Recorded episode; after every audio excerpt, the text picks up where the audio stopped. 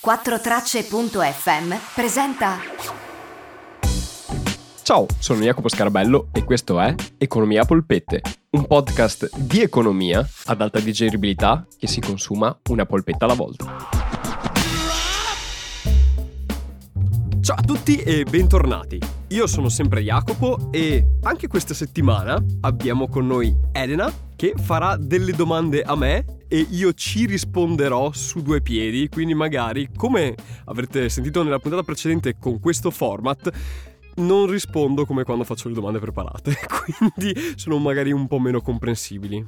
Ma Elena un po' alla volta sta capendo e spero anche voi. Ciao a tutti, scusatemi, eh, mi sono intromessa in questa programmazione, ma effettivamente ho troppe domande da fare e visto che ce l'avevo qua, oh, approfitto. Fai bene, brava, approfittane. Ah, a me fa piacere rispondere alle domande, sono un logorroico, quindi rispondo e parlo volentieri. Qual è la domanda di quest'oggi? Allora, come dicevo la volta precedente, mi piacerebbe un po' approfondire il tema mutui. Mm-hmm. Perché io ho appena comprato casa e quindi un po' la faccenda mutui me la sono un po' guardata da sola, un po' l'ho digerita, un po' me l'hanno fatta digerire. Nel senso che effettivamente io non è che abbia capito esattamente, ho firmato una quantità di pagine incredibile, non penso di aver mai firmato così tante pagine in vita mia. Però, com'è andata la mia ricerca? Un po' te la spiego e mi dici se ho fatto i passi giusti. Ok. Um, per prima cosa ho fatto un preventivo online con un simulatore di mutuo. No, vabbè, ci sta. Ci sta perché almeno ti fai un'idea di cos'è il mercato, di quali sono le varie opzioni, di quali sono anche le opzioni che ogni banca fa e che mutui ci sono, quanto ti può costare, queste cose qua, quindi ci sta andare. Perfetto, allora uno ho fatto bene, due ehm, mi hanno fatto il terrore psicologico sul tasso variabile, perciò io ho sempre cercato un tasso fisso. Invece ho firmato un tasso variabile. Ok, beh, tasso fisso e tasso variabile sono due scelte di vita come un finanziamento, perché sono sostanzialmente quando tu hai il tasso variabile ti accolli il rischio della variazione dei tassi. La volta scorsa mi dicevi che tu il rischio non lo volevi, ecco hai fatto una scelta che ha più rischio, diciamo di pagare di più rispetto a un tasso fisso. In realtà è un po' una scommessa, perché tu col tasso variabile, il tasso appunto varia con il tempo, se i tassi o lo spread aumentano, tu paghi di più di mutuo. Col tasso fisso tu sai già oggi quello che andrai a pagare per tutti gli anni del tuo mutuo, più o meno in realtà varia anche quello, ma molto molto meno. La questione è che se tu prendi un tasso fisso, il tasso è più alto. Perché? Perché comunque la banca non è che ti dà lo stesso tasso variabile e ti dice noi te lo diamo fisso fino all'eternità. No, pensano a quelli che potrebbero essere i tassi del futuro e dire ok, potenzialmente i tassi potrebbero arrivare a questo livello, quindi tu oggi paghi la media dei tassi da qua quando finisce il tuo mutuo, per quello è più alto, mentre il variabile è il tasso attuale, quindi è molto più basso. Quindi col variabile tu adesso hai dei tassi bassi che potrebbero crescere, però adesso paghi poco di tassi di interesse. Se facevi tasso fisso pagavi di più. Quindi io sinceramente avrei fatto uguale, però poi dipende tutto da, appunto dalle tue scelte. Guarda, in realtà io sono stata abbastanza fortunata mm-hmm. perché eh, sì, è vero che è un tasso variabile, ma memore del fatto che non sono una persona che rischia tanto, eh? c'è un tetto massimo oltre il quale lui non può andare. Ah, ok, bene che è piuttosto alto, eh? però prima tu prima mi parlavi di 5%, io sono al 3,5%, quindi direi che è ottimo. Uh, sì, uh, oddio, dipende da quanto aumenteranno, perché è una scommessa che tu vai a fare. Adesso, per esempio, i tassi a lungo, uh, guardavo l'altro giorno un mutuo 10 anni, ah cavolo, però lo guardavo in Regno Unito, vabbè, davano l'1,8 sul, sui tassi a 10 anni. Quindi vuol dire che in 10 anni ci si aspetta che i tassi saliranno e la media fra oggi e 10 anni sia intorno all'1,8%. Quindi il 3 è quasi il doppio, quindi è di più di quello che ci si aspetta. Quindi la banca si copre sempre, mettiamola così. Però però tu adesso stai pagando meno interessi e tu gli interessi li paghi su cosa? Sul capitale residuo. Quindi magari quando i tassi saranno più alti tu avrai meno capitale da pagare e quindi i tuoi interessi in realtà saranno più bassi rispetto a quelli che pagheresti con un tasso fisso, perché tu paghi quell'interesse sempre partendo dal capitale intero. Ho capito, quindi ho fatto bene. Però non è tutta Secondo farina. me sì. Poi, oh, cioè, dipende dalle filosofie. Ok, però devo dire che non è tutta farina nel mio sacco perché tra tutte le documentazioni, cioè io non lo so leggere, tutte quelle scritte in piccolo non sono mica in grado di leggerle. Quindi cosa è successo? Ho preso casa con un'agenzia immobiliare, cioè Mm. in realtà sono andata a guardare delle case con le agenzie immobiliari che subito mi hanno proposto questa figura, il broker. Ah, il broker, cioè uno che si prende dei soldi per, per fare le cose. Ok, e il broker cosa ti ha proposto? Cosa ha fatto sto broker? Cioè, si è meritato i soldi che ti ha chiesto? Guarda, secondo me se li ha abbastanza. Io, appunto, è stato mm, tut- tutto un insieme di cose abbastanza fortunate perché il Mhm. broker ha preso una percentuale sul valore dell'immobile e abbiamo scritto un contratto per cui il suo, la sua percentuale era l'1,5%, che so essere molto molto poco. Perché? Perché era il broker convenzionato con eh, l'agenzia immobiliare. Però il, il caso ha voluto che poi eh, questa compravendita non sia andata a buon fine, ma io sono andata a comprare una casa con un'altra agenzia immobiliare tenendomi lo stesso broker perché il contratto era ancora valido. Perciò ho fatto un grandissimo affare in verità.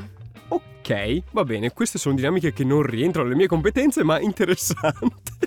No, ok, bene. Quindi hai pagato 1,5 al broker e ti sei portato a casa la casa. Sì, perché cioè, tutti gli altri broker mi chiedevano tre- il 3% Fischia. Del valore del- dell'immobile. Del valore dell'immobile. E, e quindi, secondo me, cioè, io non so se probabilmente in Inghilterra non la- mi stai guardando in modo strano. Forse in Sì. Inghilterra questa cosa del broker non esiste. eh? No, no, beh, i broker e le agenzie ci sono sempre. Anzi, le agenzie sono abbastanza il male in Inghilterra, ma questo ne parlo sull'altro podcast volendo, che parlo più di Inghilterra. Però no, ci sono le agenzie anche là e si paga salato. Anzi, sono loro che fanno questa bella bolla speculativa del, del valore delle case. Vabbè, comunque a me eh, sta- ha risolto la situazione perché appunto non sapendo leggere tutte le righe in piccolo, non sapendo bene come destreggiarmi, lei mi ha proposto tre, tipo di, tipologie di mutui diversi Sì? e dicendomi guarda che questo è quello migliore. E io lì mi sono fidata, ho detto sì ok, in realtà sono andata abbastanza fiducia con la persona e mi sono trovata ad avere questo mutuo a tasso variabile però che non posso superare un determinato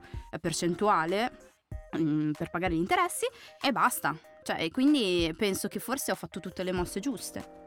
Ma sì, nel senso che sì, no, non lo so, di- per la tua situazione sì, nel senso che se uno può essere autonomo si risparmia quei soldi e si arrangia, se uno ha bisogno di un aiuto, cavolo sì, insomma, hai avuto una persona di cui ti sei affidata, poi va a sapere, io non ho in mano i tuoi numeri, i tuoi dati per dirti se hai fatto bene o no, però così nel libero uranio delle idee sì, hai fatto bene. Ma se io non avessi avuto questa possibilità, cosa avrei dovuto fare? Se tu non avessi avuto questa possibilità del broker, cosa facevi? Hai fatto, cioè, facevi come avevi fatto, andavi per le varie banche, chiedevi le offerte che hanno e valutavi. E cosa valuti?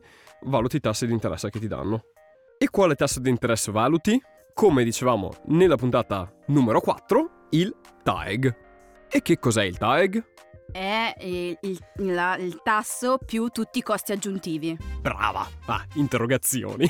esatto, quindi tu vai a mettere anche tu- tutti i costi aggiuntivi che ti mettono nel mutuo. Allora, insieme al mutuo io ho firmato una serie di assicurazioni. Questo è un classico perché tutte le banche ti fanno firmare una serie di, assicur- che- serie di assicurazioni. Che assicurazione hai firmato? Allora, l'assicurazione perdita del lavoro era già inclusa nel mutuo. Poi c'è l'assicurazione sulla vita, che non so che cosa voglia dire. Io so soltanto che dovevo firmare delle assicurazioni, altrimenti il mutuo non me lo davano. Perché c'è questa questione qui: il mutuo te lo devono poter dare. Cioè, tu non è che chiedi, vai dalla banca e gli dici: Ciao, io devo comprare una casa, mi presti dei soldi? Loro ti controllano e ti dicono: Sì, ok, tu sei rischioso, non sei rischioso, sei, hai- sei affidabile, non sei affidabile. Però anche se sei affidabile, tu gli dici: Guarda, io sono una persona affidabilissima, comunque loro forse non te lo danno, a meno che tu non firmi determinate assicurazioni. Giustamente dal lato della banca loro si proteggono, per Mhm. carità, ma alcune non è che è obbligatorio, giusto? Firmare le assicurazioni. No, non sono obbligatorie. E, fra l'altro, non sono neanche incluse nel TAEG, perché il TAEG include tutti i costi aggiuntivi, ma tutti i costi aggiuntivi del mutuo, mentre le assicurazioni sono una cosa a parte, quindi non sono neanche considerate nel TAEG. Ma sì, eh, come dicevi te, è sempre ritornare alla prima puntata che sembra un caposaldo ormai, cioè se tu sei più rischioso, ovviamente per darti il mutuo o ti alzano i tassi e ti li rendono ingestibili o vogliono altre garanzie.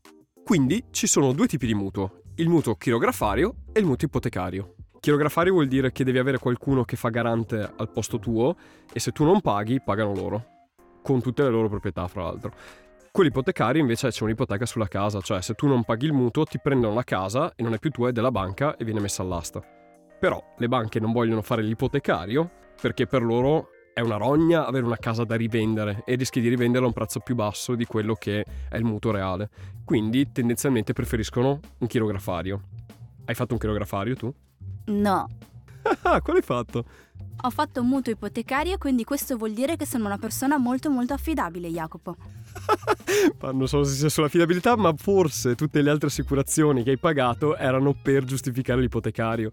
Quindi quella sulla perdita del lavoro e se perdi il lavoro ci sarà l'assicurazione che ti va a pagare le rate. Se, l'altra sulla vita vuol dire che se tu muori l'assicurazione paga il resto della casa e andrai ai tuoi eredi? Non lo so, però ipotizzo che sia così. Detta in questi termini io mi sento un pochino raggirata. Posso capire il tuo punto di vista, però effettivamente è un rischio per chi ti dà i soldi e quindi loro cercano di tutelarsi.